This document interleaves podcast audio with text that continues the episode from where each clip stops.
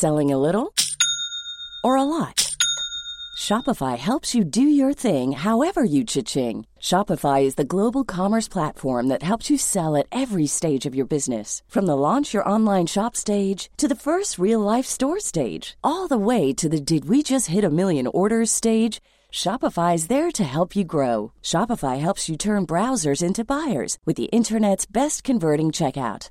36% better on average compared to other leading commerce platforms because businesses that grow grow with Shopify. Get a $1 per month trial period at shopify.com/work. shopify.com/work. As a person with a very deep voice, I'm hired all the time for advertising campaigns. But a deep voice doesn't sell B2B, and advertising on the wrong platform doesn't sell B2B either. That's why if you're a B2B marketer, you should use LinkedIn ads. LinkedIn has the targeting capabilities to help you reach the world's largest professional audience.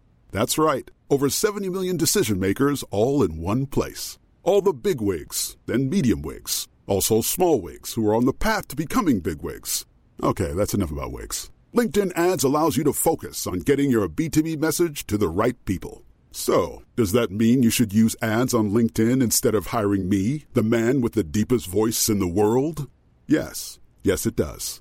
Get started today and see why LinkedIn is the place to be to be. We'll even give you a $100 credit on your next campaign. Go to linkedin.com slash results to claim your credit. That's linkedin.com slash results.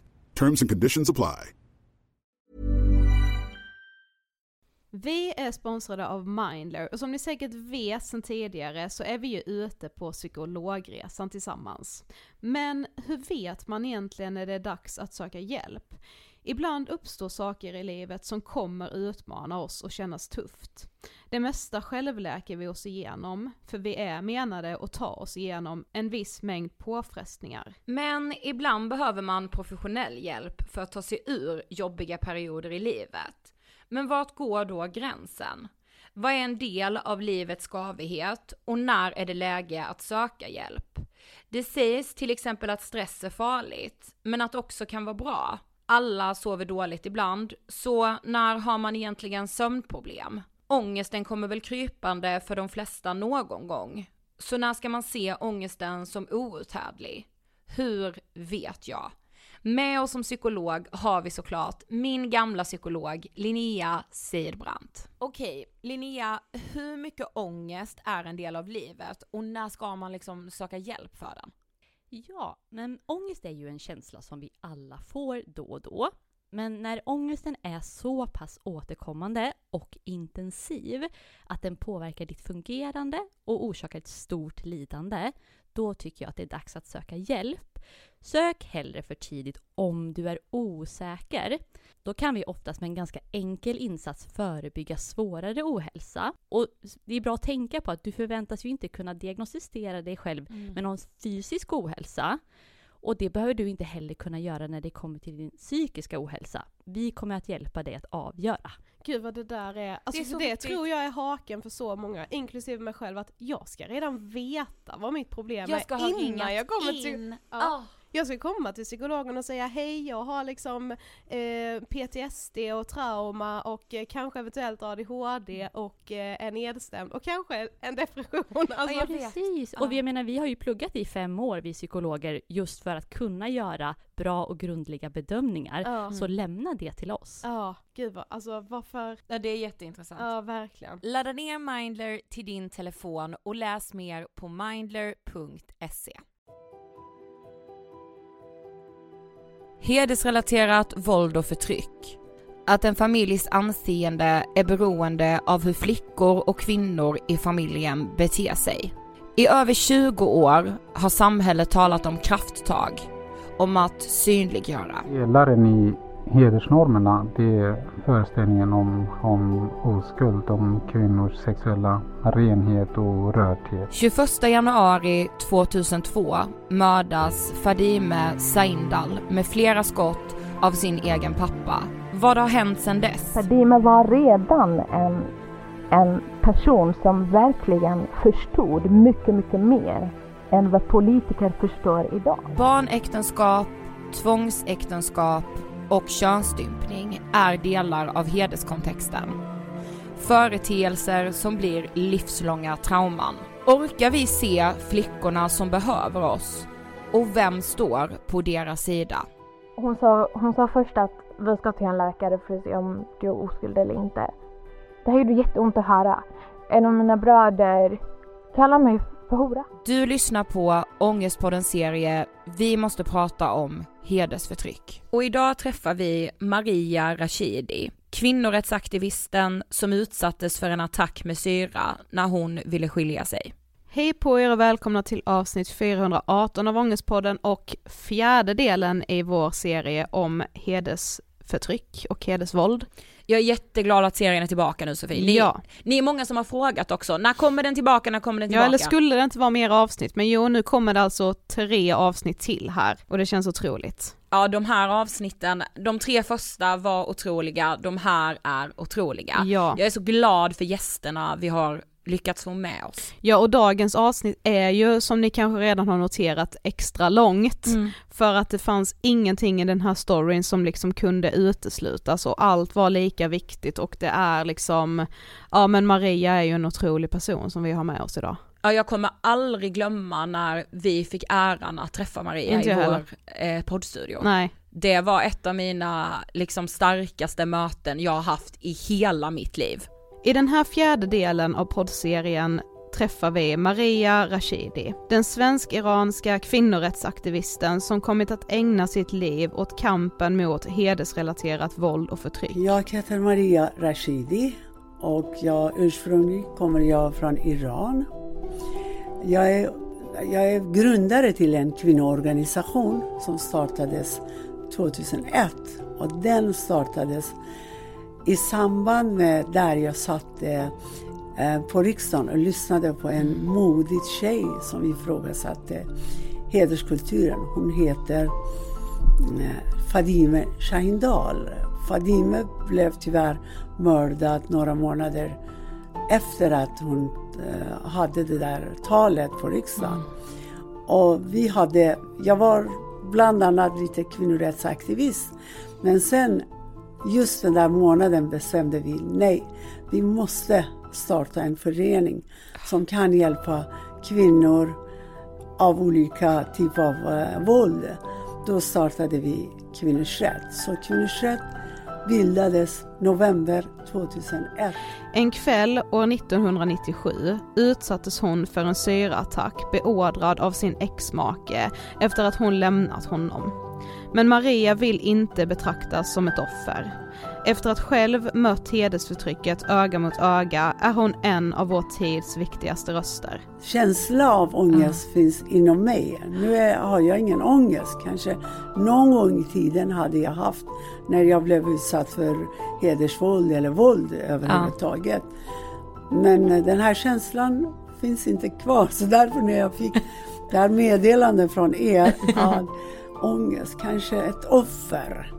Skulle man komma eh, definiera det här, det som jag har gått igenom, att nu är jag, Maria är ett offer för en, någonting som heter hedersvåld och så. Men jag beräknar inte mig som ett offer, utan en kvinnokämpe som kämpar inte för min egen skull. Så att mitt fall är över. Jag blev skadad tyvärr. Men det är för att hjälpa många, många flickor. Både eh, gentemot eh, myndigheter, politiker, beslutsfattarna och de som söker hjälp hos oss. Så därför Ångestpodden var lite främmande för mig. Ja. När jag fick, men det, det finns säkert mycket mening i det här. Mm. Eh, men idag ska vi ju prata om dig och din relation till hedersvåld och förtryck och också ditt fantastiska arbete, just som du säger, den här liksom kvinnorättsaktivisten som du ju är. Eh, men, men vi tänkte så här, om vi börjar liksom lite i din uppväxt, du är född och uppvuxen i Iran. Hur ser du tillbaka på uppväxten? Ja, jag föddes i Iran när det var eh, monarkin, shahen var i makt. Och jag föddes i en ganska relativt eh, liberal familj. Eh, mina föräldrar var inte religiösa. Min pappa var helt ateist i sin definition. Han tyckte inte om religion, han tyckte inte om eh, det där religiösa makten. Och, och min mamma var inte heller, hon levde väldigt eh, kort. Hon dog vid 40 års ålder. Och i den, den miljön vi, vi, vi levde, alltså eh, min pappa jobbade på militärbas som bildades eller gjordes av eh, amerikaner i södra Iran nära eh, oljekällor. Och. Vi Ah. bodde i södra Iran. Jag växte upp där och det var mycket bra faktiskt. Vi var, man kan säga lycklig. Vi förstod ingenting om polit, politik och mina föräldrar var inte politiker. Så, men under ytan märkte, förstod man att shahen var inte demokratisk utan det var en, en diktatur, liberal, modern system som vi växte upp i. Eh, Men 1979 kom revolutionen. Och det, det här kan vi kalla den för riktigt ångest eller som vi drabbades, miljontals iranier drabbades utav. Religiösa teokratin tog över makten och uh, våran um, unga generation då tycker att vi blev lurat och vår revolution stöld, stöldes av islamister. Och direkt efter revolutionen så kom massor med elände, alltså tvångslöja. Jag, jobb, jag började jobba vid den tiden. Um, men sen helt plötsligt kom någonting som kallades för kulturrevolution.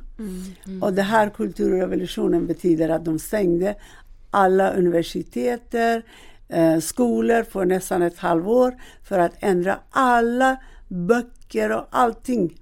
Och även eh, vi blev tvungna att täcka vårt hår, ändra vår klädsätt. Vi blev tvungna att eh, följa religionen och sharia-lagar i Iran. Och det var faktiskt väldigt, väldigt svårt för kvinnor som blev överraskade. Ja. De kom på gatan och skrek, vi har inte gjort revolution för att backa. Men demonstrationen som var över 2-3 miljoner på iranska gator bemöttes med våld och misshandel och kvinnor fick stanna hemma och blev tvungna att bära slöja, annars fick de inte gå på jobbet. Och det var början av en mardröm för oss iranier. När du är 21 år så gifter du dig. Eh, hur ser er relation ut? Jag brukar säga det hände tre katastrofer i mitt liv under loppet ett år eller ett och ett halvt år. Den första var att min mamma dog väldigt ung. Och det var en stor chock för min familj och för mig. För att jag hade väldigt nära relation till min mamma. Jag älskade henne så mycket. Hon var min förebild. En modig kvinna, en kunnig kvinna. Det var första katastrofen i vårt liv. Och det andra var revolutionen, islamisk revolutionen. Under den perioden var jag förlovad med min exman. Men samtidigt, alltså under revolutionen som folk var ute på gatan och demonstrerade, greps och misshandlades och allt det där i, i, med garder, poliser på gatan. Då gifte jag mig faktiskt med en man som verkade vara mycket modern han också. Och han var lärare.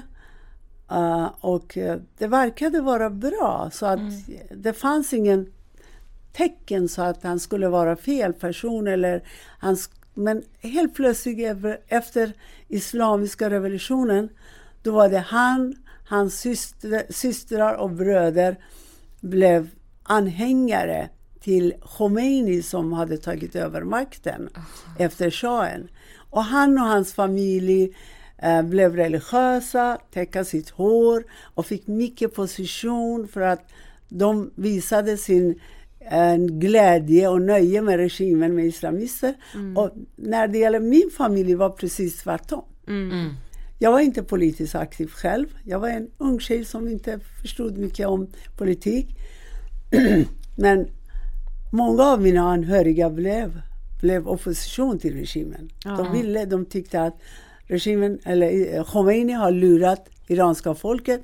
De tyckte att det, det, var inte det som vi gav, många gav livet. Det var inte det som vi demonstrerade, demonstrerade att nå. Vi ville ha frihet, jämställdhet och allt det där som hela västvärlden hade. Ja. Men det blev fel och islamisterna tog över och det blev, det gick, alltså vi gick bakåt. Ja. Dag, varje dag. Det kom, jag började jobba vid den tiden direkt efter, efter mitt första barn föddes. Ja, vad började du jobba med? Som lärare. Ja. Jag började jobba som lärare. Alltså det var en sån där eh, kampanj som Khomeini sa att alla som har gymnasieutbildning kan komma, få en utbildning och undervisa analfabeter. Det var en kampanj. Det var positivt men eh, det blev inte som det blev. Jag utbildade mig till en så här kort, en, ett halvårs utbildning och sen började jag jobba som lärare för att kunna hjälpa de analfabeta män och kvinnor, vuxna. Och det var bra men samtidigt kom mycket kontroll. Ena dagen kom ett brev från Skolverket. Ja, så här kan ni inte kläs, klä er, ni kan inte sminka er, ni kan inte ha strumpbyxor under klänning, ni måste ha byxor under era långa klänningar. Ni får inte måla naglarna, ni får inte göra det och ni får inte göra det. Det blev jättemycket stränga, hårda regler för oss kvinnor. Efter ett och ett halvår orkade jag inte. Jag satt hemma och blev hemmafru. Och det var, så var det början av eh, islamiska revolutionen som skedde 1979. Men, men ni är tillsammans och ni får tre barn och 1987 när kriget mellan Iran och Irak har brutit ut, då flyr du och era tre barn till Sverige. Ja.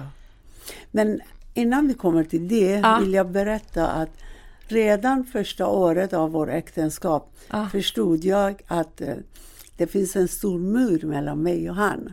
Ah. Han blev religiös. Han lyssnade på de där imamer, lyssnade på kassetter som kom från eh, ledarna, islamiska ledarna. Dr. Motahari, det var en stor ledare som de hade mycket respekt för. Och i vårt hem hela tiden sändes hans röst. Ja, så här ska man leva. En kvinna ska bete sig så här. En muslim ska bete sig... Alltså, jag, vill- det vill säga sharia-lagar som repeterades i våran öron dagligen, hela tiden.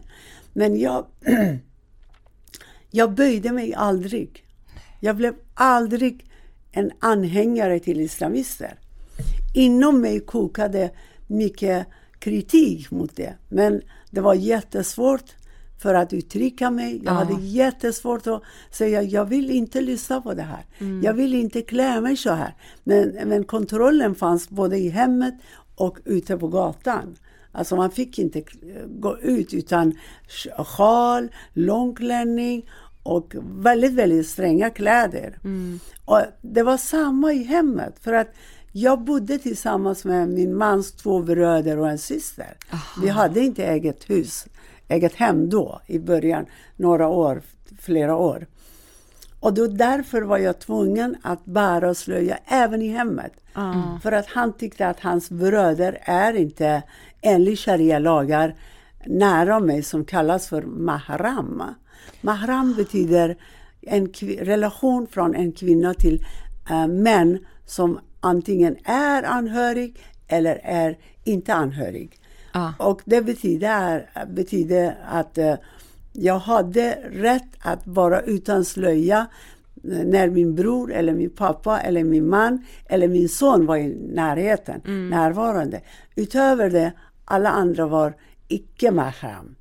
Och det betyder att jag fick inte visa mitt hår och inte gå med kjol utan långbyxor och jättefula kläder som jag avskydde och protesterade emot jättemycket. Ja, du gjorde det. Ja. Jag gjorde det. Jag fick mycket stryk för det. Ja. Jag blev misshandlad många gånger och kränkt. Han tvingade mig att sitta på golvet och visa hur jag sitter när en, till exempel min systers man besöker oss. Eller när en man, manlig anhörig kom hem till oss. Jag fick inte komma fram och säga hej. Jag fick vara i köket för att jag, han, jag skämde ut honom enligt hans definition. Att jag klädde mig jättefull och jag visade min kropp att jag var en billig kvinna. Och han var tvungen att uppfostra mig till en ren, fint, ärbar kvinna redan från början. Ja var det så direkt när ni hade gift er, att alltså direkt då så började den här kontrollen liksom? Exakt, det var Ja. början. Alltså början av vår relation, det var början av revolution och det Ja. var början av, av hans kontroll och hans familjs kontroll. Mm. Hans bröder, när de besökte oss, de tittade inte på mig, de tittade bort. Det betyder att hon är, ingen, hon, är inte godkänd. Mm. Jag blev mycket isolerad av hans anhöriga. Till och med när min makes bror gifte sig. De hade bröllopsfest. Men jag och mina barn blev inte bjudna. Va? Alltså jag fick veta några veckor senare när vi var hos hans pappa. Vi, vi var, besö- eh, vi var mm, bjuden hos hans pappa. Ja. Helt plötsligt kom en kvinna med helt... Ni har sett på TV hur Ja. religiösa islamister täcker sig. Ja. En, en ung kvinna. Aha, vem är hon? Det är Farhads fru. Då fick jag syn på henne. Då fick jag veta att aha, han är gift med den här kvinnan. Och sen sa min man, ja men du och ditt sätt att bete dig, du och ditt sätt att klä dig. De ville inte att du ska vara med. Och det var, det krossade mig och, och, och ökade alla, alltså jag blev mycket hatisk mot dem. Jag hatade dem. Jag hatade religionen.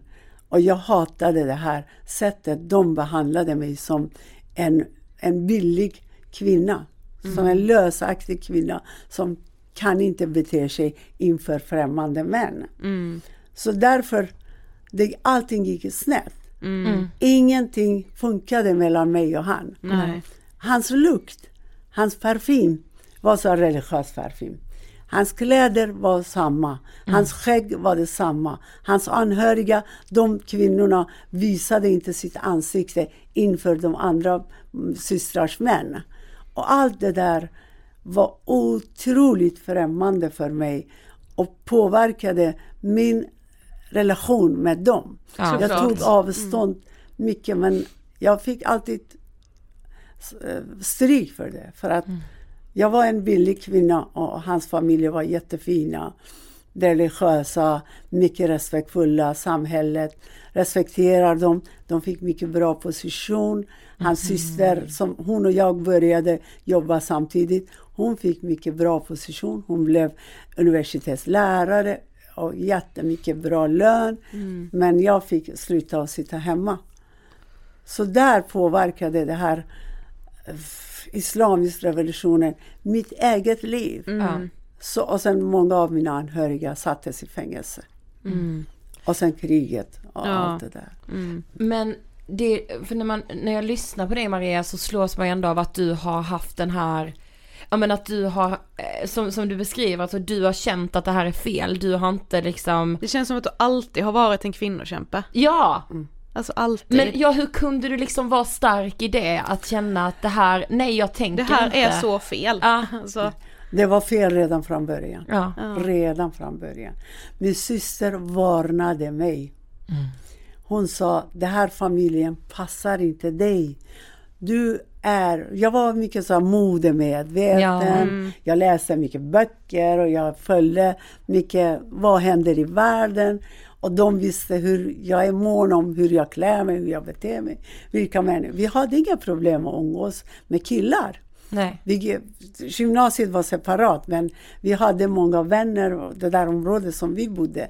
Det var mycket frihet. Min bror och min kompis och hennes bror och andra killar, vi omgicks, vi samlades, vi gick på så diskotek och allt det där pågick innan islamiska revolutionen. Och jag hade inget hinder och det betyder inte att jag var en lösaktig eller, eller dålig flicka. Jag var en ung tjej med alla mina drömmar. ja. Men helt plötsligt, som sagt, islamisk revolution och en man som blev islamist. Och det var det som påverkade mitt liv, min hälsa, mitt ha, min hat mot dem. Och då, plus det kom kriget också. Exakt. 19, ehm, eh, 19, åt- på 80-talet, Ja, början 80. av 80-talet. Mm. Ja. Alltså 1979, direkt efter, ett, kanske ett halvår, Ja. inte exakt det, det kom kriget mellan Iran och Irak. Mm. Och eh, mina anhöriga bodde i södra Iran, nära gränsen till Irak. Och då många av dem flydde därifrån. Och eh, min faster tillsammans med fyra barn och ett barnbarn och en kusin, alla dog av raketer som Irak kastade eh, till oss. Och sen en av mina kusiner försvann i kriget. Alltså vi blev skadade väldigt mycket. Och mi, jag och min familj var tvungna att fly hela tiden. Från ena stad till andra stad, till byar och sökte skydd där. Men under tiden pågick det här våldet och för, förtrycket och eh, anklagelse att hur jag beter mig, vilken kvinna jag är och att han skäms hela tiden för hur jag, till och med där han jobbade var rektor, han hade anlitat eh, eleverna att kolla utanför vårt hem hur jag klär mig när jag går ut, när han är på jobbet. Va? Och det var, ibland sa han, ja, du var på, vi bodde på övre våningen och på gatan såg oss när man gick förbi. Och ibland kom han jätterasande hem. Ja, du visade dig på terrassen när du hängde upp kläderna. Du hade ingen sjal på dig. Och de rapporterade, alltså hans elever, han hade 1200 elever i samma område som vi bodde. Och han, de rapporterade, spionerade för honom hur jag klär mig när jag är ute, när jag är ute och handlar mat eller när jag är på balkongen och hänger upp kläderna. Så, så kontroll, kontrollbehov hade han över mig. Och jag, jag mådde väldigt, väldigt dålig. Och den här relationen var helt och hållet misslyckad. Ja. Men då när du och dina barn flyr till Sverige så är ju ni här utan din man i ett och ett halvt år innan han kommer hit. Eh, hur är det? Hur är liksom första tiden i Sverige här? Jo, vi flydde till Sverige för att det var krig. Och jag vet inte om det här, ska jag berätta? Det hände en raket hem till Ja. oss. Och sen så min son blev, blev lite apatisk, Ja. slutade prata, då blev han jätterädd. Då godkände han, ja, det- ni måste flytta. Ja, okej. Mm. Då accepterade att jag kunde göra det, men det fanns avtal mellan mig och han. Att jag ska klä mig så här, jag ska bete mig så här. Jag får inte umgås med någon annan människa eller kvinna förutom mina syskon. Och Jättemycket hårda regler. Med det avtal, överenskommelse, fick jag eh, fly eller flytta till Sverige. Och jag kom till Sverige oktober 1987. Och han var där, stannade. Om jag skulle få uppehållstillstånd, då skulle han komma. Det var därför jag kom först med barnen. Och han ville inte förlora sitt jobb. Hans jobb var väldigt bra. Han tjänade bra och han var rektor. Han fick mycket, mycket respekt från samhället. Och då, han ville inte förlora sitt jobb innan jag har fått uppehållstillstånd. Så därför jag kom först med mina barn. Men hur kände du när ni kom till Sverige och han var så långt bort? Alltså den här början av min eh, resa till Sverige, det Ja. var helt fantastiskt faktiskt. Jag brukar drömma om det. Ett och ett halvår utan honom, trots att jag var ett kort, ett, ja ett tag varde jag slöja. I smyg inte, men oftast eh, gjorde jag för att det var ett krav att jag fick komma till Sverige av honom.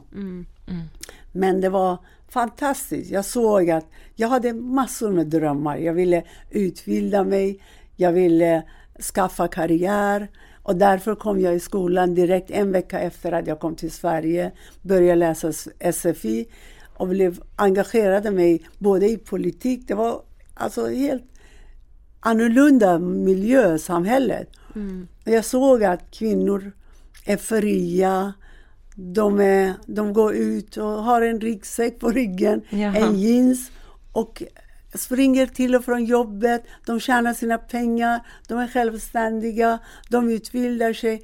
Det här var det, denna samhälle, det landet som jag hade drömt om. Att Jag hade anhöriga i Sverige många år innan. Jag hade en far, farbror som studerade i Sverige på 60 och 70-talet.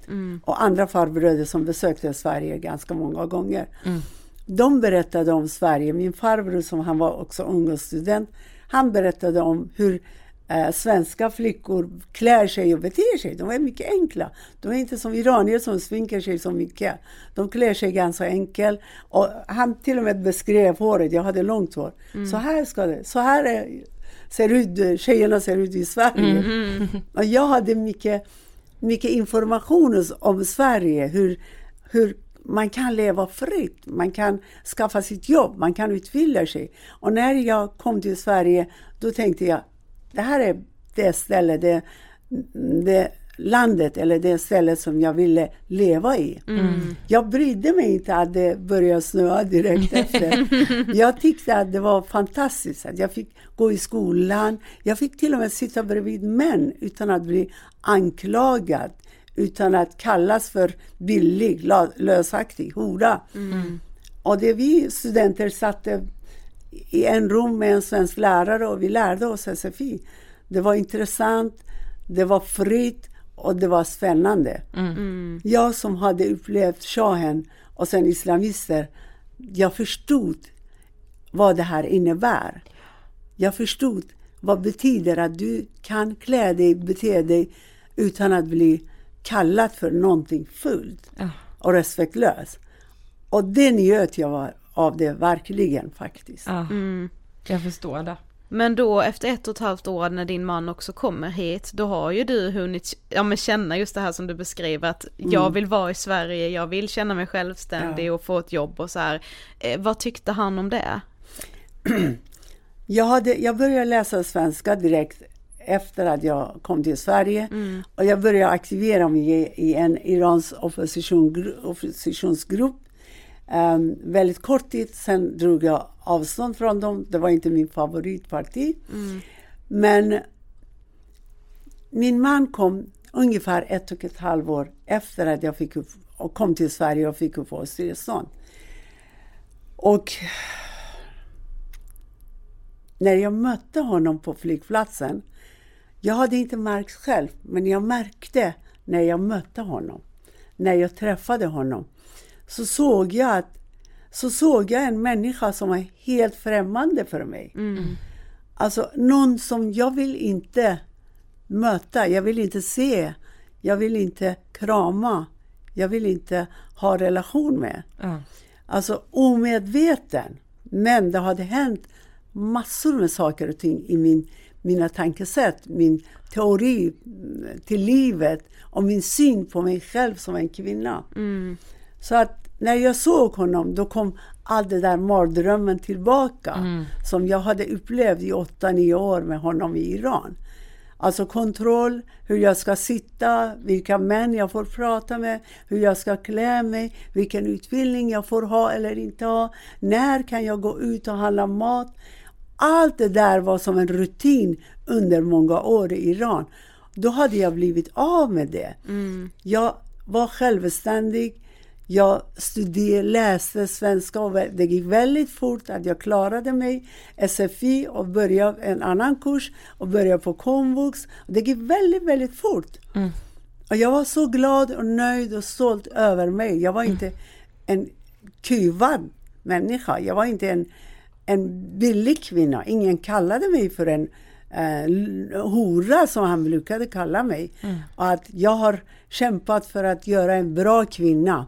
Men han blev också överraskad när han såg mig. För att trots att jag hade en liten sjal på huvudet, men jag var inte exakt som han hade önskat och har indoktrinerat mig, dikterat att så ska jag vara och bete mig när jag är i, Sverige. Så därför blev han också chockad. För att jag hade kjol, men inte den långa kjolen som han hade eh, lärt mig att jag ska ha när jag är borta.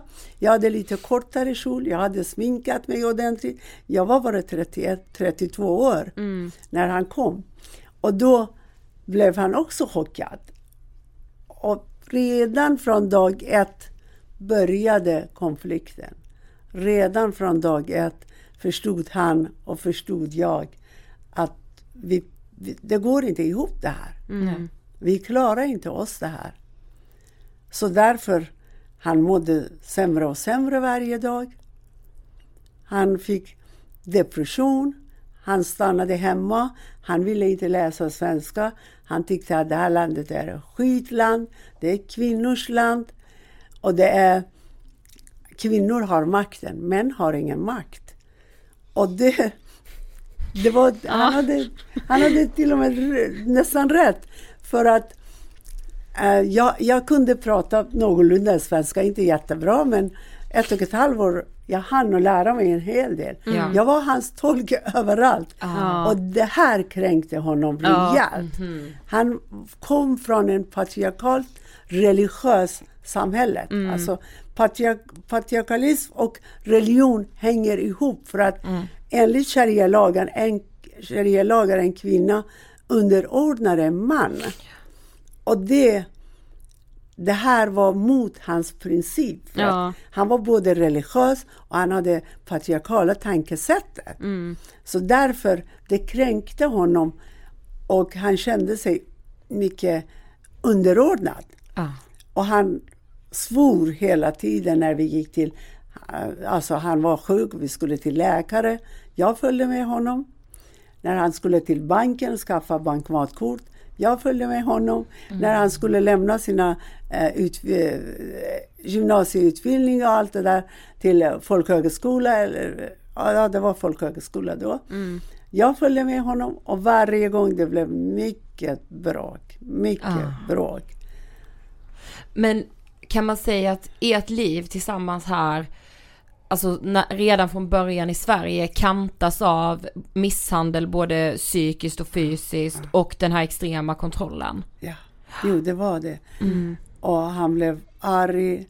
Han följde efter mig då och då ibland.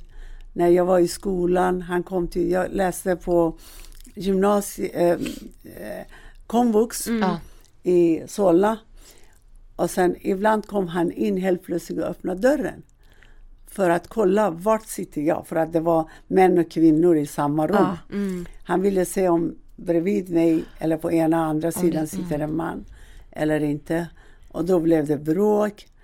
Han kom bakom mig ibland när jag åkte någonstans för att kolla om jag ska dejta en man. Det var dels var på grund av att konflikten hade ökat. Vi tog avstånd av varandra. Och jag separerade vår sovrum. Jag sov i vardagsrummet på golvet. Han sov i sovrummet. Och han, enda tolkning han hade utav det här var att jag ligger med andra.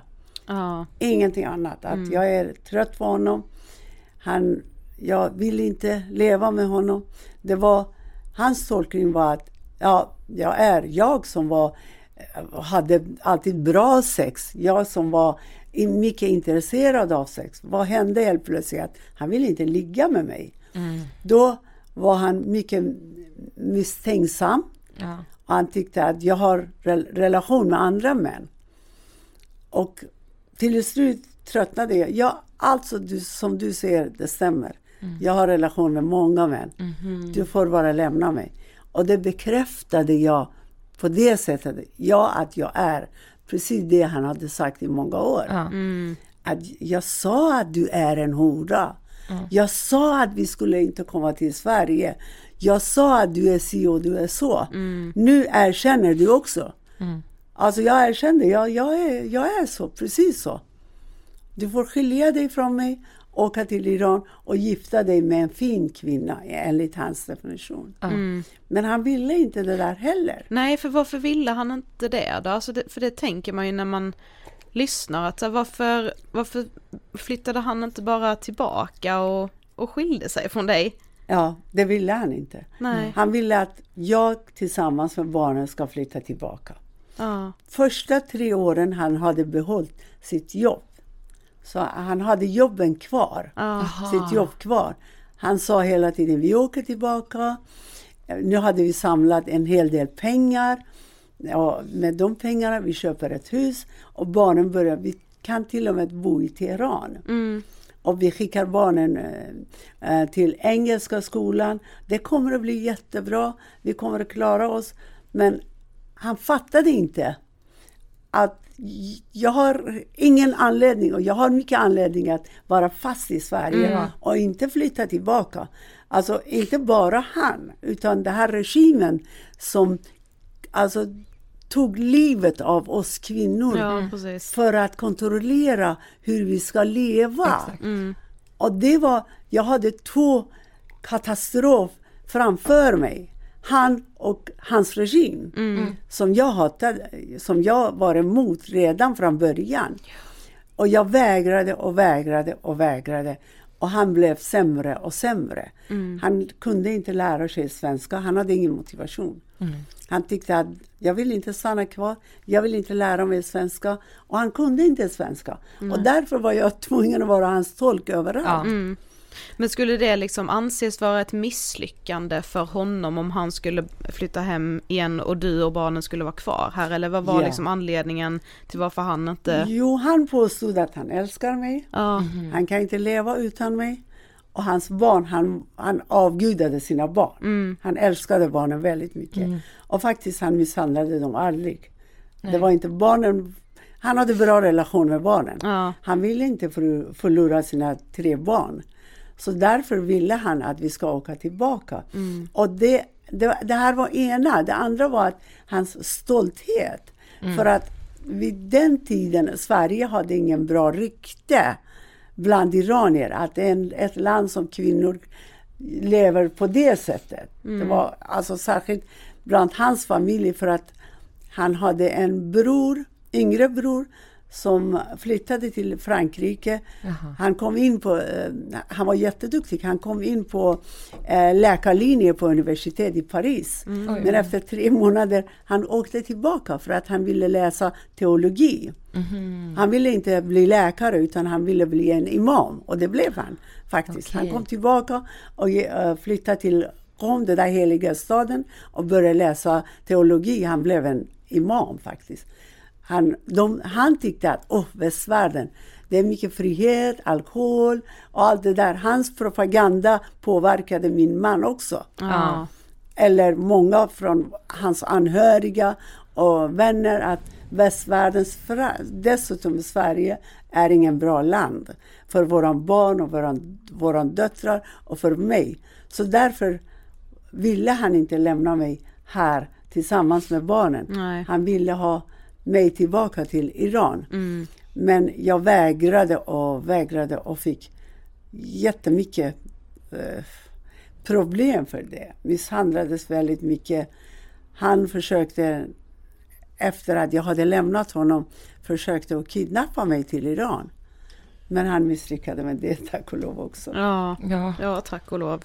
Eh, men i boken, eller vi har ju läst din bok och eh, du skrev också att ibland så blev din man väldigt ledsen när han hade gjort dig illa. Va, vad sa han då och, och hur Mm. var det? Jo, han var en så jättekonstig människa. Ja. Han tappade kontrollen och slog mig och skrek. Till och med grannarna hörde. Flera gånger blev polisanmäld. Ja. Men jag tog tillbaka tyvärr, vilket jag ångrar otroligt mycket. Det var en gång, han, jag var hos min väninna som bodde i samma gård. Och när jag kom ut då blev han jättearg. Vad gör du här och sent på kvällen? Han slog mig. Och grannarna hade hört och ringt till polisen. När jag kom hem då kom polisen och knackade på dörren. Och sa att jag grannar har ringt och sagt att du har blivit misshandlad. Jag förnekade. Nej, nej, det, det var fel. Det var inte jag. Eller ja, nej, men jag skrek, men han slog mig inte. På det sättet försökte jag skydda honom. Ja. För att jag tyckte så, så synd om honom. Han påstod och klagade och gnällde att han har förlorat sina anhöriga, sin position, sitt jobb, all respekt han hade i Iran. Han har följt efter mig här och, och jag beter mig så här. Jag klär mig så här. Jag kränker hans manlig, manlighet, hans stolthet och jag tyckte synd om honom.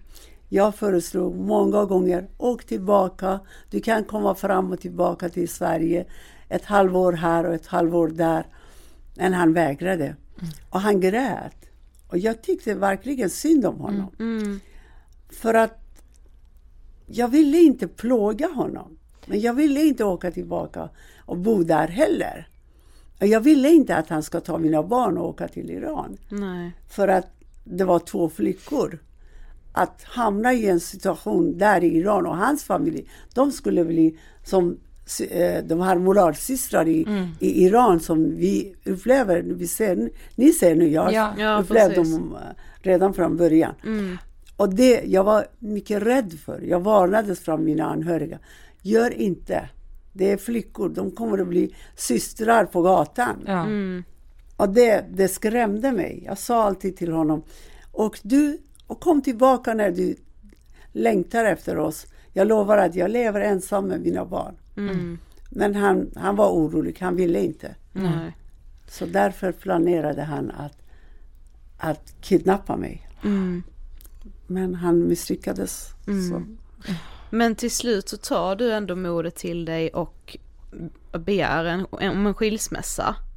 Var liksom, eller hur går det här till?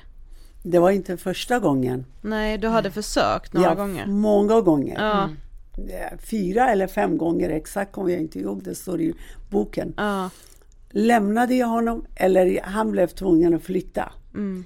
Han flyttade till sina kompisar och bodde där en, två månader. Det var skönt. Och jag hade lämnat ansökan till tingsrätten. Ja. Och väntade. Vi hade tre barn och det krävdes tre må sex månaders betänketid. Ja. Och vi väntade betänketil på betänketiden. Men han kom tillbaka efter några månader. Bad om ursäkt, skrev avtal att jag lovar att jag skulle aldrig göra det och det och det. Och sen han blev jättegenerös. Han köpte massor med kläder, parfym, skor, allting mm. till mig. Mm. För att köpa min eh, uppmärksamhet och kärlek. Mm. Men det hjälpte inte. Efter en vecka, två veckor, det blev samma igen. Mm. Och jag, jag slutade, jag strejkade och satt hemma. Mm. Ville inte gå till jobbet, ville inte gå till skolan. För att jag orkade inte. Jag, blev, jag fick mycket blåmärke. Här fick jag en jättestort blåmärke. Och jag skämdes att gå i skolan.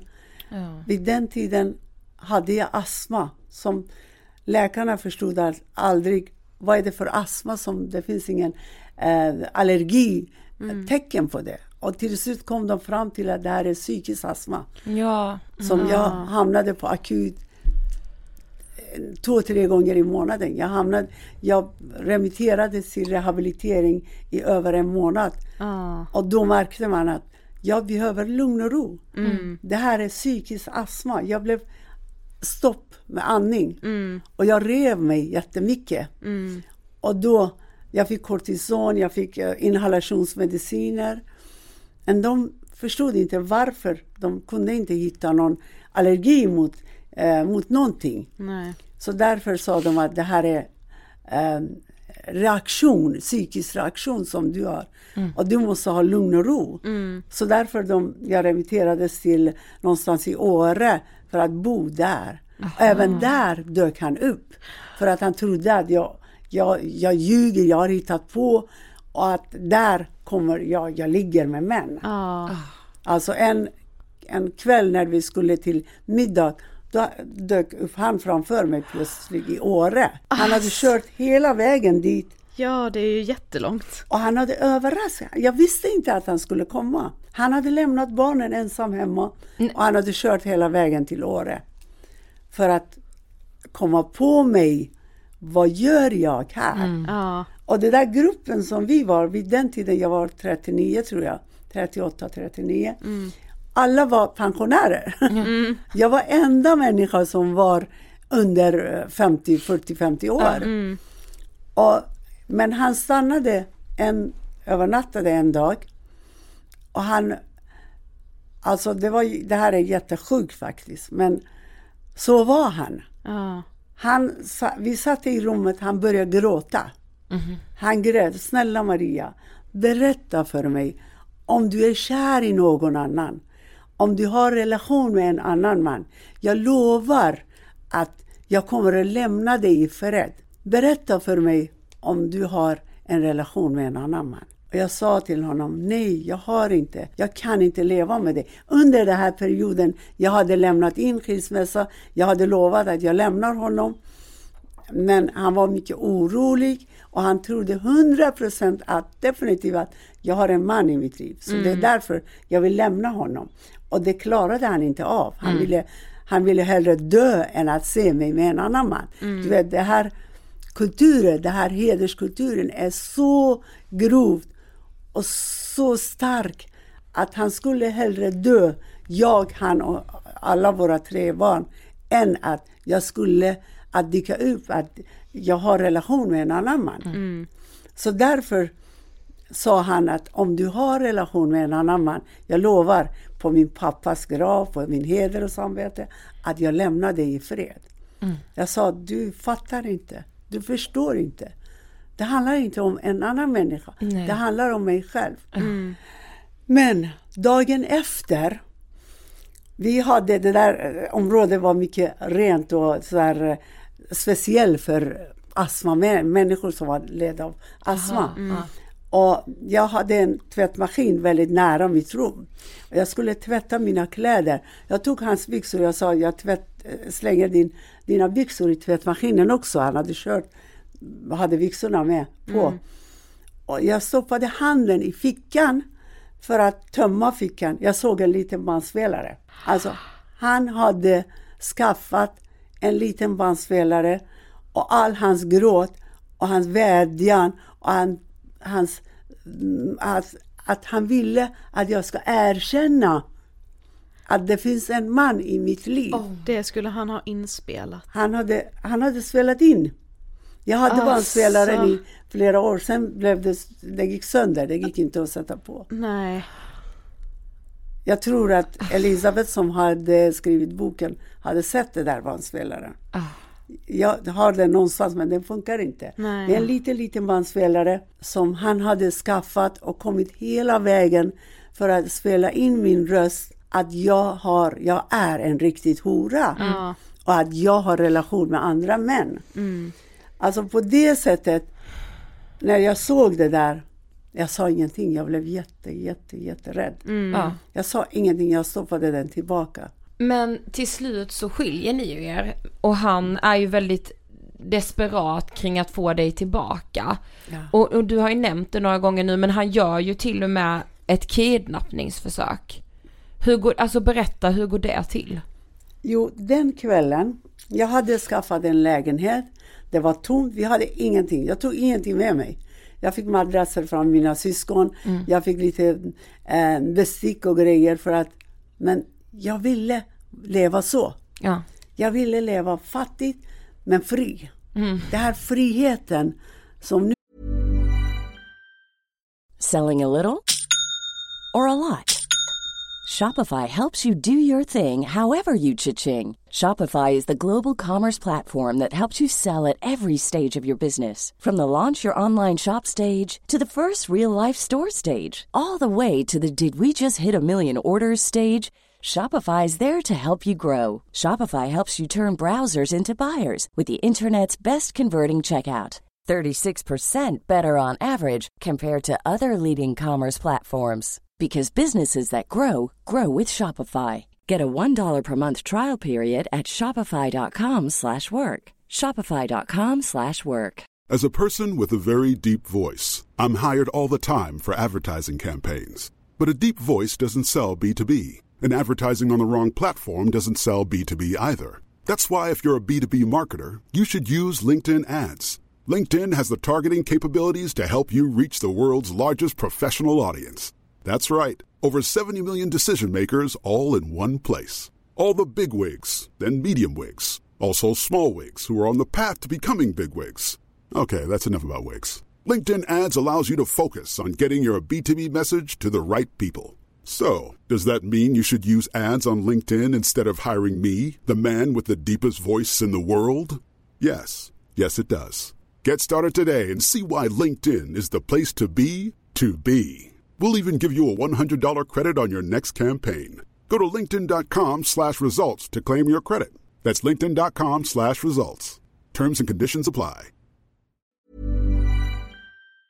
Nu förstår jag exakt, eller ni förstår exakt att unga tjejer dör för det. Exakt. Jag ville dö för den här friheten. Mm. Jag vill, alltså pengar betyder ingenting för mig. Jag lämnade allting till honom. Pengar som vi hade på banken, bil och matbutiken som vi hade. Jag sålde matbutiken för att det stod på mig. Ja. Alla pengarna gick till honom. Jag gick ut med två sopsäckar med mina kläder. När jag skulle gå ut från lägenheten, då sa han, du har smycke på dig. Guld, du har guld på dig. Jag slängde dem. De, du får dem här också. Min lilla flicka följde med mig. Min två, mina två äldre barn stannade, stannade mot honom. För att han ville inte släppa mig med barnen. Så jag sa till honom, du kan få mina barn också. Men du kan inte få mig. Och min lilla flicka ville inte släppa mig, hon följde med mig. Och vi flyttade till vår tomma lägenhet. Min dotter, jag skaffade en, en kanin till min flicka för att hon längtade efter sina syskon. Det var bra och dåligt. Alltså jag låste, vi låste dörren och sen vi knöt handtaget med så här gummi, tjocka gummi. För att vi var rädda att han, han tar sig in i lägenheten. Mm. Och vi sov, jag kramade min dotter. Vi var mycket rädda, oroliga. Jag var orolig för mina barn som inte bodde hos mig. Men han hade lyckats, lyckats att hjärntvätta särskilt min son. Ordentligt. Så att när jag såg min son på, på gatan, på torget, då tittade han inte, vände ryggen mot mig och gick. Han pratade inte med mig. Och min dotter, ibland, min äldre dotter, hon hade fyllt 18 år nyss. Hon höll med mig, men hon sa att mamma, jag skyddar dig genom att bevaka honom. Jag följer med honom, jag låter inte honom att gå ut själv. För att han kommer att skada dig. Mm. Hon, ville, hon ville hellre då vara med honom för att Ja. hålla koll på var han befann Att ha sig. koll på honom och se vad han gör. Ja. Och det var, hon var en ängel. Alltså mina barn skyddade mig på olika sätt. Mm. Alla visste att jag kommer att dö.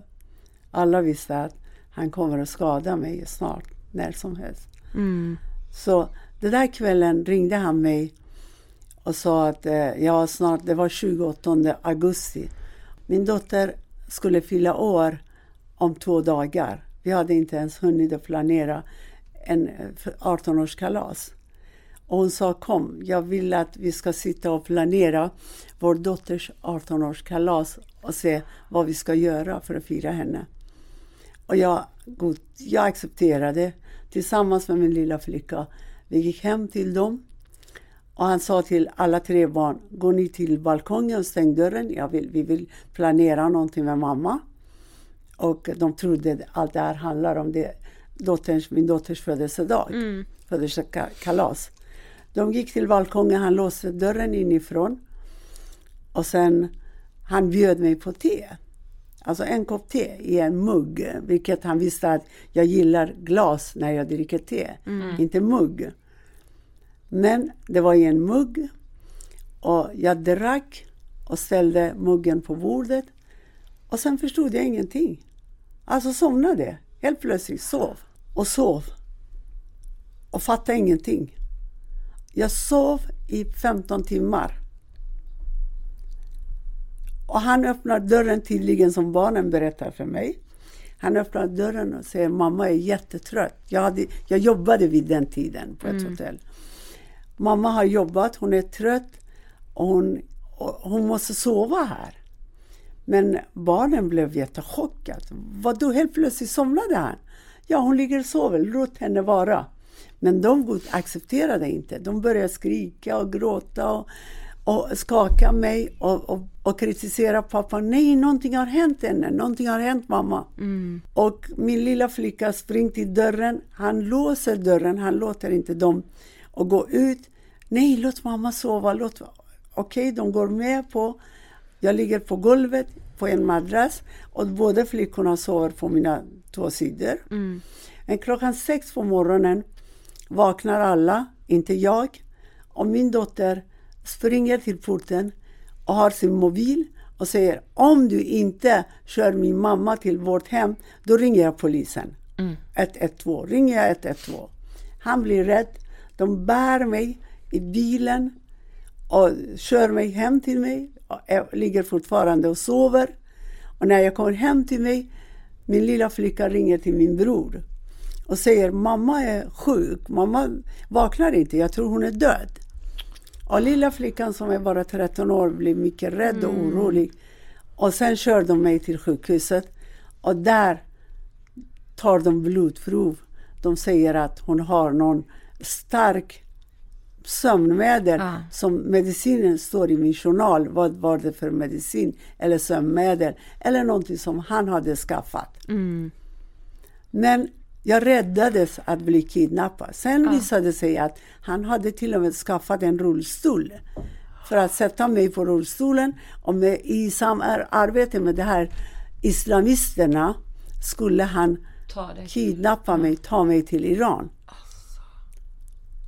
Det här står i min journal och mycket dokumenter hos polisen. Ja. Och det här hände 28 augusti 1997. 21 dag innan syraattacken. Exakt. 28 och sen 19 blev jag attackerad för syra. Men det som var faktiskt, jag vill varje gång nämna att, är att polisen, trots att två dagar senare jag polis anmälde det här, just det här, när mitt ansikte hängde, jag var så konstigt. Jag, ring, jag gick till polishuset för att anmäla honom För Hans- kidnappningsförsöket. för liksom. kidnappning. Ja. Men han satte utanför polishuset och väntade på mig. Jag gjorde inte det, jag gick hem. Alltså den kontrollen också, det, Ja. alltså Ja, men det är ju Ja. så systematiskt liksom. Så bli inte förvånad när en tjej ramlar från balkongen, sjätte, sjunde våning. Det är, du, du ifrågasätter din hederskultur. Så du är berättig. Du, du förtjänar att bli straffad. Och alla, alla tycker att det, det, det är så du ska göra. Du ska inte låta din dotter, din fru eller din sy- syster gå runt och skada din anseende, din kultur, din tradition eller din religion. Det är just därför vi har tusentals eller kanske miljontals moralpoliser på gatan och, och kontrollerar våra kvinnor i hemland, i mitt hemland Iran. 21 dagar efter då det här kidnappningsförsöket så vill han ändå träffa dig och be om ursäkt. Ja. Eh, Men vad händer den här dagen? Ja, den här kvällen, det var runt klockan sju på kvällen. Jag var hos min väninna som bodde på samma gård som dem och ba- min dotter var ute och lekte med Alla hennes kompisar bodde där. Och det var därför jag var oftast hos min väninna. Där fick hon chansen att leka med sina klasskamrater. Min 13-åriga flicka. Och då satt jag hos min väninna. Då ringde min mobil, det var han och sa Maria, kan vi ses? Kan vi träffas? Jag sa nej, jag vill inte se dig. Jag vill inte träffa dig. Du har skadat mig. Du har gjort du har tagit allt jag hade ifrån mig, till och med mina barn. Jag vill inte se dig. Och la på luren. Jag ville inte träffa honom. Jag var rädd för honom. Efter det här kidnappningsförsök. Så jag var otroligt rädd för honom. Jag, jag var, var vaken hela tiden. Och jag, var, jag valde vilken väg jag ska ta. Och jag valde att sitta, när jag skulle åka buss, då satt jag längst fram på handikappstolen. För att jag var rädd att han skadar mig i bussen. Ja. Och varje gång såg jag att han sitter i sin bil och kör bakom bussen. Jag var, Och du visste att han var efter dig hela tiden? ja, han liksom. var efter mig Ja. överallt. Ja. När jag skulle passera gatan, jag sprang. Jag, var, Ja. jag trodde han kommer att köra över mig. Han kommer att köra på mig och döda mig. Mm. Så, men jag sa nej till honom och la på luren. Efter en kort stund ringde min mobil igen. Den här gången var inte han, det var min dotter, 18-årige dotter som bodde med honom, tillsammans med honom. Hon sa, mamma snälla kan du komma? Pappa tjatar jättemycket. Han vill träffa dig. Nej älskling, han är farlig. Jag vill inte se honom. Jag vet att han har planerat att mörda mig. Jag hade ingen aning om syraattacken. Jag trodde han skulle döda mig. Mm. Han hade sagt att han har kontakter, att han, han kan skaffa en, en bomb som kan explodera min brors bil. Han kan betala för att kidnappa min systers dotter i Iran. Han hade hotat mig på alla möjliga sätt. Jag var orolig och rädd för honom. Mm. Och jag sa, nej, eh, och min dotter sa, snälla mamma, jag lovar att jag följer med dig. Jag tänkte väl, min dotter som jag har inte träffat på flera veckor. Min vackra flicka som jag saknar att krama. Jag sa, okej älskling, jag kommer med ett villkor, att du inte släpper mig ensam med honom. Du är vid mig hela tiden. Hon sa, mamma jag lovar, jag kommer inte lämna dig ensam. Och ja, vi åkte tillsammans till stan på en kafeteria. Och där satte vi. Han parkerade bilen utanför en hörna där på Sveavägen. Och han började tjata, han började grina, han började be om ursäkt. Snälla Maria, jag älskar dig. Jag kan inte leva utan dig. Du är hela, allt jag har. Du är mitt namn, du är min stolthet. Och jag, allting, och ingen vet i Iran att vi är separerade.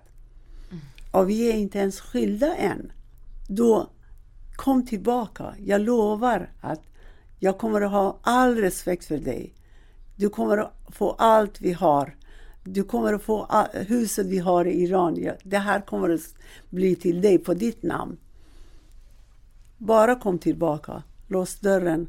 Kom tillbaka. Vi åker till Kanarieöarna en vecka på semester. Om du är missnöjd, då får du gå tillbaka till din lägenhet. Och jag tittade bara på honom. Alltså på hans ansikte. Uh, jag sa till honom, du förstår inte. Det handlar inte om pengar. Det handlar inte om till och med mina barn. Det handlar om mig själv. Jag kan inte leva med dig. Jag vill leva fritt. Jag vill leva som en människa. Jag vill leva för mig själv, för bara mig själv.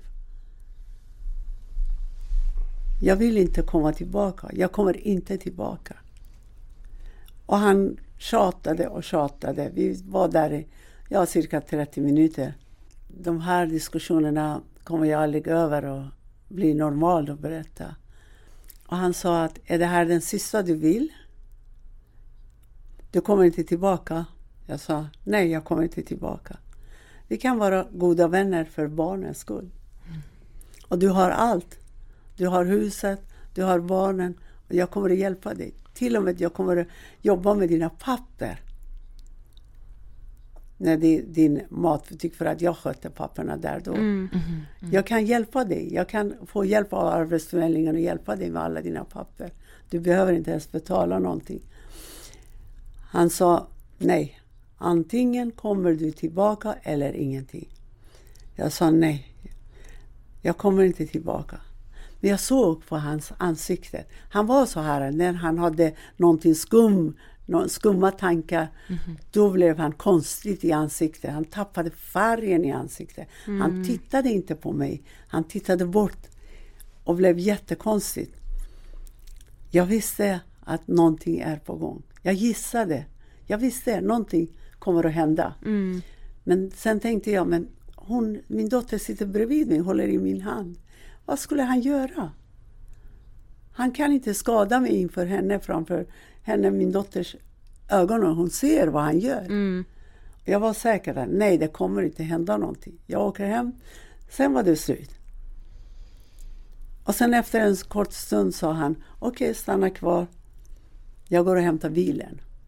Och bilen stod väldigt nära. Varför skulle han gå själv och hämta bilen? Då förstod jag, tänkte jag igen, ja, någonting är på gång. Nog, han kanske vill döda, döda mig och min dotter också. Då var jag börjat, alltså hjärtat började slå hårt. Mm. Jag höll i hennes hand och jag tänkte, ja, han ska göra någonting. Hoppas verkligen att han mördar mig, tänkte jag. Inte vår dotter. Hon är bara 18 år. Ja, vi gick ut. När han kom tillbaka efter ja, en lång tid faktiskt, som jag blev... Jag tänkte, någonting är på gång. Men jag måste hålla i min dotters hand. Jag måste vara mycket försiktig och vaken. Att mm. inte händer någonting mig. Och sen så... Vi gick ut och då bilen stod utanför. Vi satt i bilen.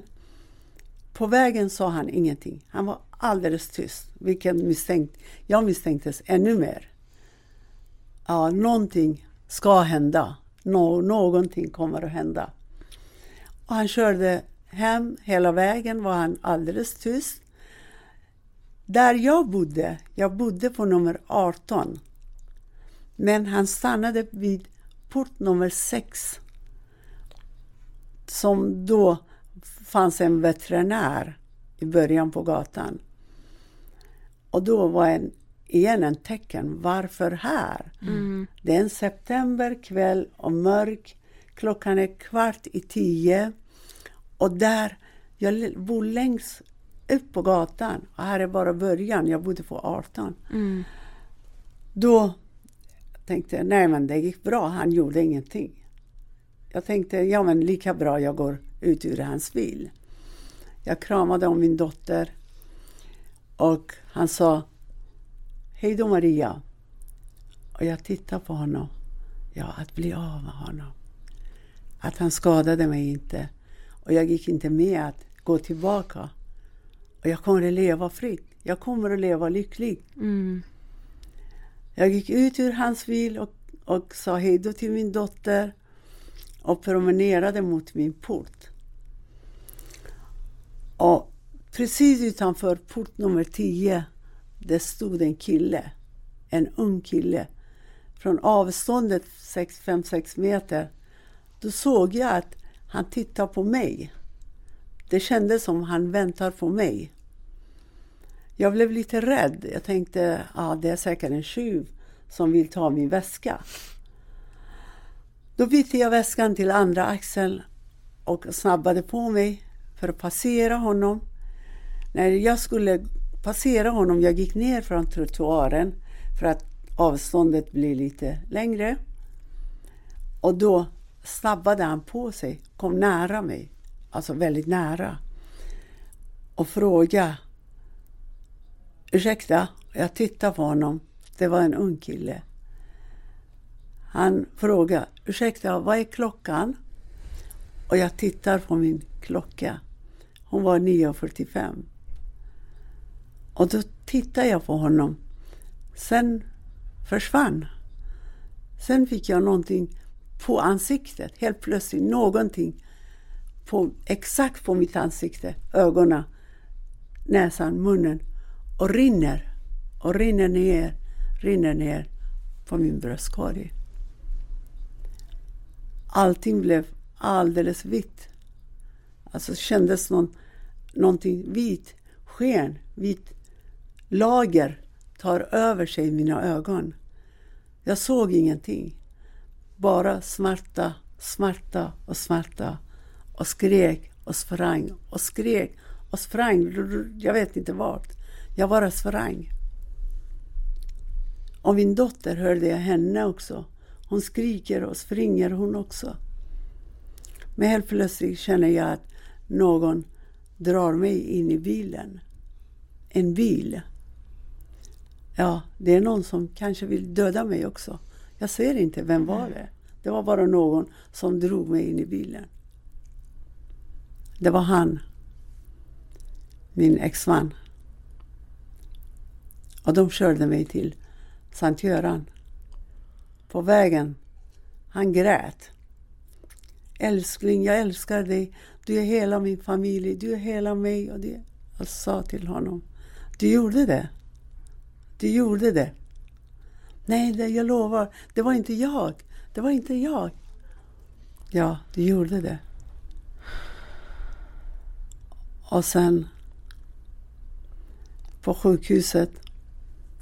Jag såg väldigt dimmigt, vitt. Jag såg att min dotter skakar mig och skriker. Och skriker Mamma, vad är det? Vad är det? Men det brände i mitt ansikte. Det var rök. Jag såg på bilderna att det var bränd. Alltså syran hade bränt mitt ansikte. Mm. Det var frätande syre. Jag såg på bilderna som mina barn tog några dagar senare att det var svart. Det var brännskador. Mm. De körde mig till Karolinska sen. Där blev det mitt nya hem. Där levde jag, hamnade i en ny, ny värld Mm. som inte var verklig. Men det var en värld som jag gillade. Människor som existerade där.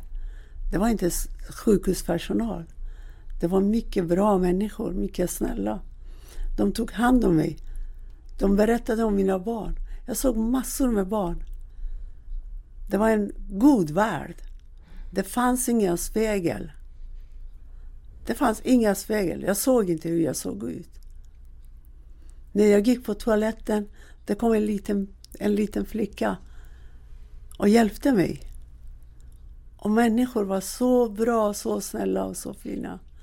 Det blev min nya värld. Jag ville inte lämna den här världen. Jag älskade den här världen.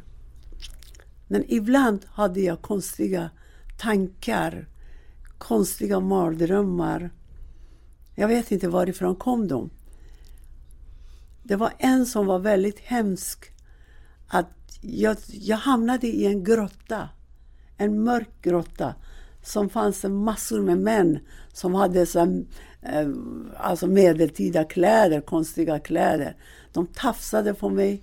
De försökte att våldta mig. De försökte att röra vid min kropp och jag var naken. Och jag ringde till min bror. På riktigt hade jag gjort det. Ringde till min bror och sa, kan du komma, kan du rädda mig? Det finns konstiga människor här. Jag ringde mitt i natten. Jag ringde om och om. Och jag till och med orsakade och förstörde hans äktenskap.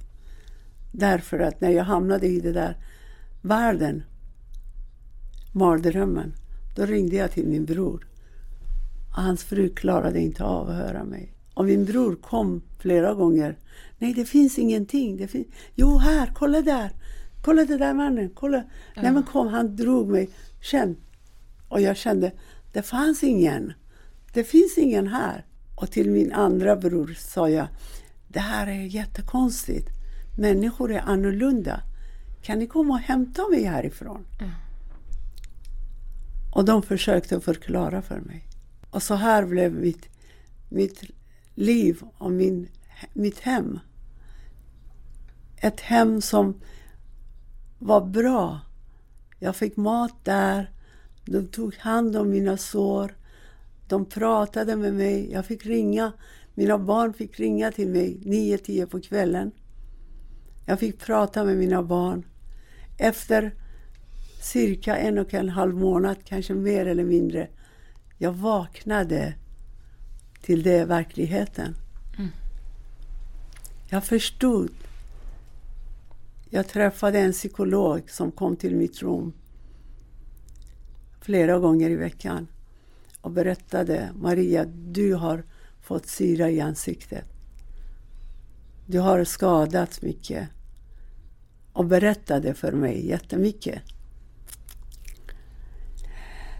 Efter ett tag vaknade jag. Och den där dagen var konstigt. Eh, en väninna till mig hade kommit och hälsat på. Hon hade köpt pizza. Vi åt pizza tillsammans och jag gick till toaletten och tvättade händerna. Då, då såg jag spegeln. Jag hade inte förlorat sinnen jättemycket. Jag hade mycket sin i många år. Mm. Då såg jag en kvinna. Såg jag en människa som var helt rakad i huvudet. De hade rakat mitt hår för att ta huden från huvudet, från låren, överallt för att, för att skapa ett nytt ansikte. Mm. Då såg jag en, en skallig kvinna. En främma, ett främmande ansikte. Då förstod jag vad hade hänt mig. Då kom depression, jag grät mycket. Jag försökte, eller tänkte försöka, försöka ta livet av mig. Men det fanns ingen fönster för att kunna öppna trots att vi bodde på fjärde våningen. De, jag hade mycket bevakning, från både kamera och personalen som gick runt och kollade på mig. Sen flyttades jag till rehabiliteringssjukhuset, eller rehabilitering på, i Tekniska högskolan där. Och där var jag ny. Jag grät jättemycket. Jag ville inte flyttas dit. Jag ville bo kvar på Karolinska brännskadeavdelning.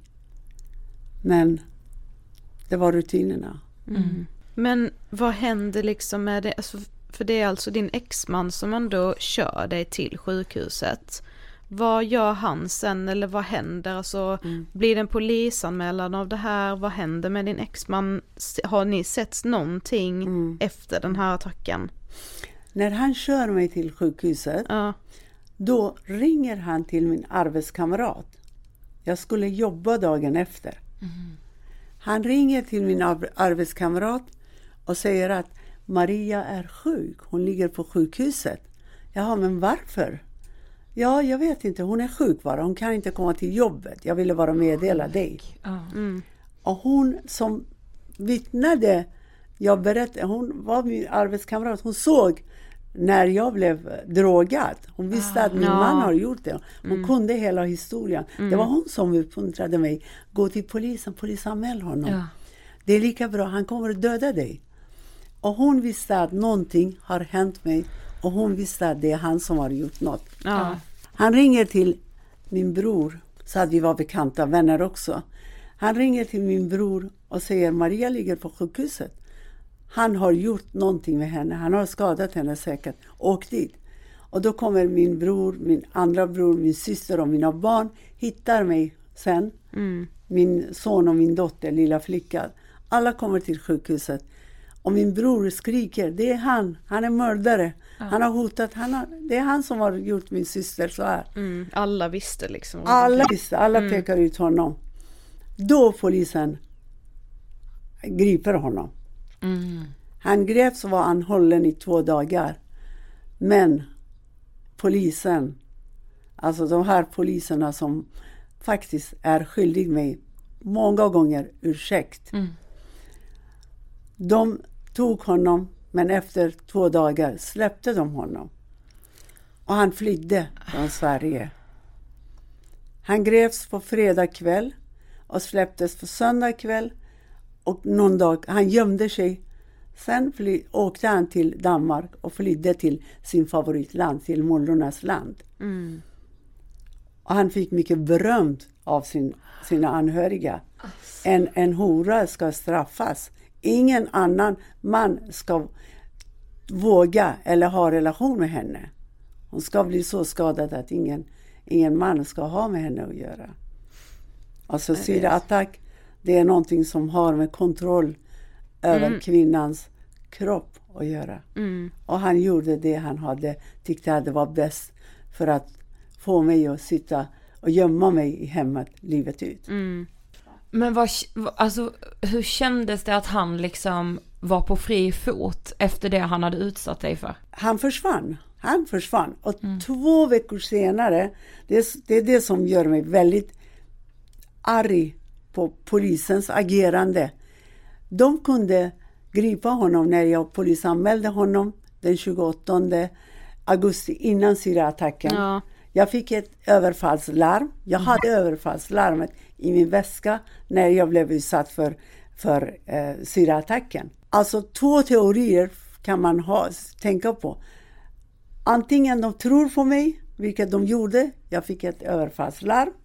Eller de skulle, om de trodde på mig, de skulle förhöra honom och anhålla honom. Eller de trodde inte, jag har hittat på bara. Men om jag, de trodde inte på mig, varför fick jag en överfallslarm? Det betydde att de trodde att jag polisanmäler en grov för våld, en förgiftning, en kidnappning som håller på att ske. Men de, de gjorde ingenting. Nej. Och det är därför jag anklagar dem, eller jag pekar ut dem som okunnig i- sitt yrke. Ja. Hade de gripit honom, hade han fått ett halvårs fängelse eller två månader, tre månaders fängelse, hade han aldrig vågat att skada mig med syra. Så det är därför mitt liv är förstört och skadat så djupt tack vare polisens okunnighet, oengagemang eller jag vet inte, kulturrelativism, att det här är deras kultur, eller rasism. Jag vet inte. Men jag har alla de här teorierna och ingen har svarat mig än. Nej, för det här blir ju liksom väldigt uppmärksammat i media. Eh, men liksom, hur skulle du säga att kunskapen kring det här har förändrats sen då? Eller hur ser det ut idag liksom? Jo, jag ser att kunskapen om hederskulturen, alltså det här hederskontexten, så det ligger väldigt grovt i samhällets ryggmärg kan man säga. Och efter islamiska revolutionen ökade det här, blev mycket grövre, särskilt i Iran. Man fick, man fick rätt att skada sin kvinna. För att hon är si och hon är så. Hon klär sig dåligt. Det här, eller hedersmord sker i Iran, i hela Mellanöstern. Men stark fick männen kontroll över kvinnans kropp efter revolutionen också. Så, men när det gäller Sverige och eh, hederskulturen och eh, kunskapen om det, det har utökat väldigt mycket sam, tack vare alla de här morden. Pela, Fadime, Abbas Rezai, eh, Sara och många andra. Maria, en annan tjej som blev mördad av sin bror. Och många andra kvinnor, balkongflickorna. Allt det här har orsakat att mm, rättsväsen, polismyndigheter, em, socialtjänsten, åklagarmyndigheterna, alla de här har fått den här kunskapen, har ökat, utökat sina kunskaper. Och även lite lagändring har skett de senaste åren också. Men fortfarande tyvärr, vi har flera hundra tusen unga tjejer och killar som lever under hederskontrollen. Och um, olika myndigheter, bland annat Skolverket eller uh, sjukvården eller SFI-skolor. Där pågår väldigt mycket hederskontroll också. Och det har, kunskapen har ökat, men det fattas fortfarande. Jag föreläser väldigt mycket om kvinnors rättigheter, om heders, våld och hederskultur och, och eh, kontexten bakom det här. Jag upplever att många kvinnojourer som möter um, utsatta kvinnor, ut, utsatta kvinnor för hedersvåld, de saknar kunskap om hedersvåld. Ja. Så därför, de, de kämpar väldigt mycket och de bjuder oss, jag eller Sara Mohammed, eh, för att föreläsa om det. Mm. Ja. Men skulle du säga att för när vi har berättat för, för både vänner men också personer som också jobbar i media att vi ska göra den här serien om hedersrelaterat våld så är det så många som har sagt till oss Oj, ska ni det? Oh, det är så svårt ämne. Ah, ni får vara försiktiga hur ni gör det. Varför tror du att många är så rädda för att ta upp de här frågorna? Alltså i Sverige, Sverige är lite konstigt land också. Ja, kan Jo, man vara är med faktiskt. Alltså när jag blir bjuden för att föreläsa, jag möter många svenska kvinnor bland annat. Men de säger när jag berättar, ja, du har alldeles rätt. Så upplever vi också på jobbet. Så upplever vi i vår gymnasieskola. Så upplever vi på, till och med på universitet. Så är det. Men varför säger ni ingenting? Jo, men du vet, jag är svensk. Det går ju inte. Jag kan anklagas för att jag är rasist. De utnyttjar det här mot oss. Och när det gäller till exempel till och med förskolor som hederskulturen pågår där också. De säger att nej men det de tar sina barn från våran förskola eller skolor. Vi går med på deras krav. Och det är lite faktiskt, jag tycker att det, det är, vi borde skämmas. Ja. Vi borde skämmas. Jag, jag, jag betraktar mig som en svensk iranier. För att jag har bott här i över 30, 35 år nu. Och jag kämpar för ett, en bättre Sverige. Men jag vill att mina systrar, våra svenska feminister, våra svenska kvinnor förstår mig också och samarbeta och, och kämpa emot hederskulturen. Vi har 240, det här är statistiken är några år gammal, 240 000 unga tjejer och killar som är under hederskontroll och hedersvåld. Och det är inte en liten statistik. Nej, det är aldrig, ja. Och därför kräver mer arbete och lagändringar också. Ja men för om du bara fick säga några konkreta saker som, som du skulle se skulle förbättra situationen. Vad skulle det vara då? Ja, det är flera faktorer som man måste göra för att förebygga. Alltså vi är... Sverige har en demokratiskt system. Det är demokrati. Alla religioner kan utöva sina religiösa eh, religion, utöva sina religion. Men de religiösa samfunder, ledare eller ortodoxa kyrkan eller moskéer, alla de här bevarar sin kultur och sina lagar, sharia-lagar. Och i det här sharia-lagar finns mycket kontroll över kvinnans kropp och sexualitet. Inom sharia-lagar, du är gift eller din dotter som är 4-5 år, hon måste klä sig, bete sig som en riktigt muslim. Eller när det gäller, orto, de är inte bättre ortodoxa kyrkor. De har oskuldskontroll i sina, som pratar om det, propagerar om det, talar om det. Att din dotter ska vara oskuld n- innan bröllopsnatten. Och oskuldskontrollen, barngifte, barnäktenskap och de här tillhör hederskulturen och tillhör religiösa kultur, religionens kultur också, eller religiösa sedvänjor. I din religion, om du, följer, om du, är, du är under sharia-lagar, du ska klä dig som din religion kräver. Du ska gifta dig med, du kan inte ha sex innan din äktenskap. Du kan inte umgås med killar eller bada med killar.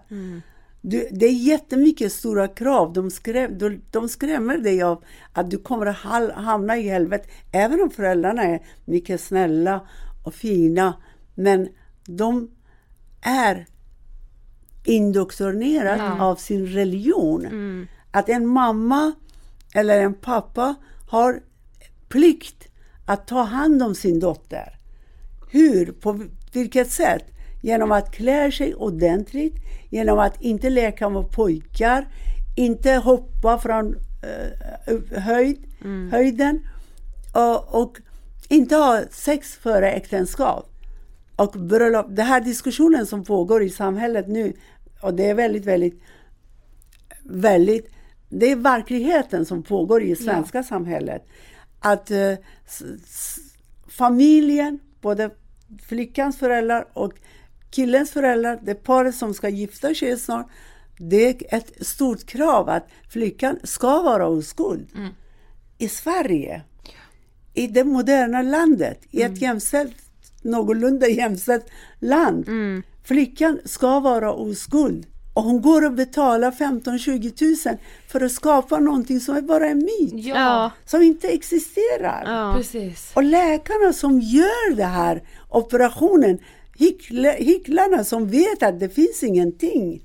Mm, som bara gör det för pengarna. Vad, vad är det de syr ihop? Ja. Det finns ingen som de ska sy Nej, ihop. precis. Precis. Bara för att tjäna pengar och ge henne, här är ditt intyg. Ja. Du är oskuld. Ja. Och om det inte kommer någon blod, hon blir mördad ändå. Varför utnyttjar de samhälle, de här flickorna och tjänar pengar på kvinnans kropp Mm. istället för att arbeta mot det? Det finns inte, undervisa läkarna, de, de fattar, läkarna, alla medicinska operationer, medicinska eh, eh, vetenskap har visat att det finns ingen Mm. Mödomshinna. precis. Men de gör det ändå. Det är Mm. en rent hyckleri bara för att tjäna massor med pengar. Mm. Å andra sidan, religiösa ledarna som har mycket inflytande över kvinnans kropp och sexualitet och över familjer. Det är de som propagerar Mm. att det här samhället, jag, jag önskar att ni lyssnar på några gånger på imamer som predikar i sina församlingar här i Stockholm eller i Malmö eller i Göteborg. Hur de nämner att svenska flickor klär sig, beter sig och är. Våran döttrar ska inte vara som dem. Våran döttrar ska klä sig fint. Så tajta jeans, jag har lyssnat själv. De här tajta jeansen, de får inte ha tight jeans, det är sexigt. Och de får inte eh, använda läppstift, läppsyl, eller läppstift, som provocerar samhället. Våra döttrar ska vara rena, ärbara och kyska. Ja, rena, alltså orörda. Så det är det som, det här paradoxalen pågår i vårt samhälle och våran politiker, våran myndigheter jobbar inte tillräckligt. Nej. Vad skulle du säga att ditt arbete med hedersförtryck och ja, men, frågor kopplat till heder har betytt för dig? Efter, efter att jag blev skadad av syre, då försökte jag öka min kunskap. För det första brukar jag säga, våld mot kvinnor är en globalt problem. Ja. Det är ingenting som tillhör bara Mellanöstern eller Iran eller Afghanistan eller Afrika. Utan hela världen. Kvinnor, en, en av tre kvinnor blir skadad, skadad för våld och psykiskt våld i världen. Och vi har antal miljontals kvinnor som blir utsatta för hedersvåld. Tusentals, miljontals kvinnor som blir uh, skadade för våld i nära relation. Men jag brukar definiera den. Våld i nära relation och hedersrelaterat våld. I våld i nära relation, det är relationen mel- mellan två personer. Och det, det händer gott om i Sverige, tyvärr. Över 30-40 000 polisanmälda. Det är inte lite statistik heller. Nej. Jag brukar säga Kalle skadar Karin. Det är våld mellan Karin och Kalle. Och hon blir skadad, hamnar på kvinnojour eller lämnar sin man eller dör. Det är två personer mellan en, två individer. Men när det gäller hedersvåld, hederskontroll eller hedersmord, det är ett offer och många förövare. Det är det som är skillnaden mellan, och vi ska inte blanda ihop dem. För att när Fadime eller Sara som kommer från hederskulturen anmäler, då är det inte en person som ska bestraffas. Det är en grupp, kanske 50-100 personer som planerar och skada Sara för att hon har klätt sig eller beter sig eller har haft en relation med en kille som familjen inte godkänner. Eller har haft sex till och med. Jag får otroligt mycket kontakt från 20-18-åriga flickor som gråter, som berättar att du, jag har förlorat min oskuld. Jag är kär i en kille.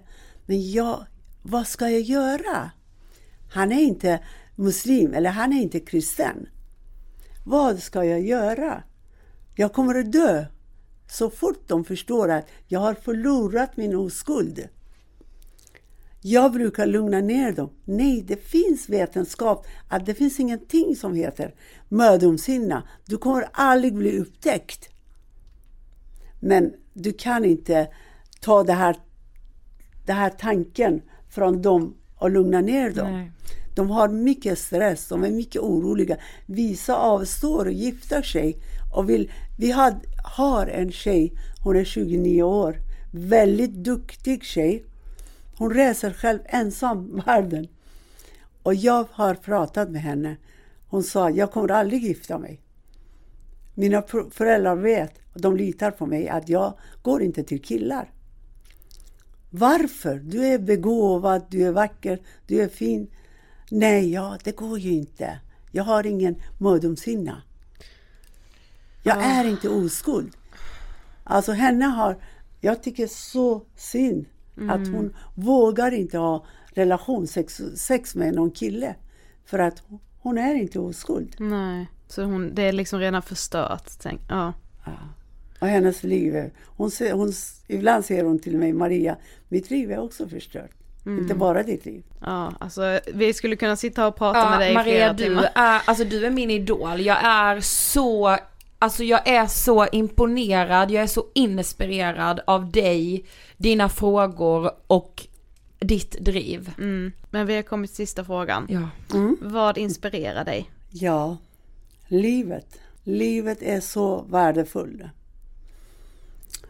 Och att kunna rädda liv på en flicka, en kvinna, får mig att må bra, mycket bra. Häromdagen stod jag och pratade med en kvinna, hon var från norra Sverige. Hon var svensk faktiskt. Och jag pratade med henne i över en timme. Och hon var så glad, så glad. Och jag kopplade henne till en av våra advokater. Det här är gratis, du behöver inte betala. Hon mådde så bra efter vårt samtal. Och jag var så trött. Jag gick fram och tillbaka i köket. Jag var så trött. trött. Jag tänkte, vad skönt. Vad bra att hon, hon mår så bra nu. Hon är mycket rädd för sin partner och mm. allt det här typiska eh, problem. Men jag mådde så bra. Jag gick fram och tillbaka. Ah, vad skönt. Det är bra. Bra att jag svarade trots att det var ganska sent. Mm. Bra att hon mår bättre nu. Hon har bättre relation med sina barn. Det är det som inspirerar mig. Det är det som, när jag lyssnar på en tjej, hon är 23 år, hon är tillsammans med en kille. Hon har varit tillsammans med killen, men hon, hennes föräldrar vet inte. Och när jag vägleder henne, gör så här och gör så här och gör så här. Så småningom de kommer att få veta. Men små, små steg, du kommer att lyckas. Och hon ringer, jag har gjort det här, vad ska jag göra nu? och, så, alltså, och det, det inspirerar mig. Mm. Det ger mig glädje. Det ger att uh, jag mår bättre. Tyvärr, det kunde vara mycket billigare för mig att kunna hjälpa andra. Det blev väldigt dyrt. Mm. Men jag vill aldrig, aldrig gå tillbaka till det livet som jag hade innan Syriaattacken. Jag trivs jättebra med det livet. Tyvärr, skadorna var ganska grova och det har påverkat min syn en hel del. Men vad ska jag göra? Sånt är livet. Livet går vidare. Jag mår inte dåligt. Jag mår psykiskt mycket bra. Och jag lovar er att jag går inte hos psykolog sedan 20 år tillbaka. Mm, tusen, tusen tack för att du ville gästa Ångestpodden. Tusen tack. Tack. Tack själv. Tack. Och tack för att du har lyssnat. Vi vill gärna höra dina tankar. Skriv ett meddelande till oss på Instagram, där heter vi Angestpodden. Är du själv utsatt kan du vända dig till GAPF, Kvinnors Rätt, TRES eller polisen. Du kan också läsa mer på hedersförtryck.se. Dela gärna avsnittet i dina sociala medier. Podplay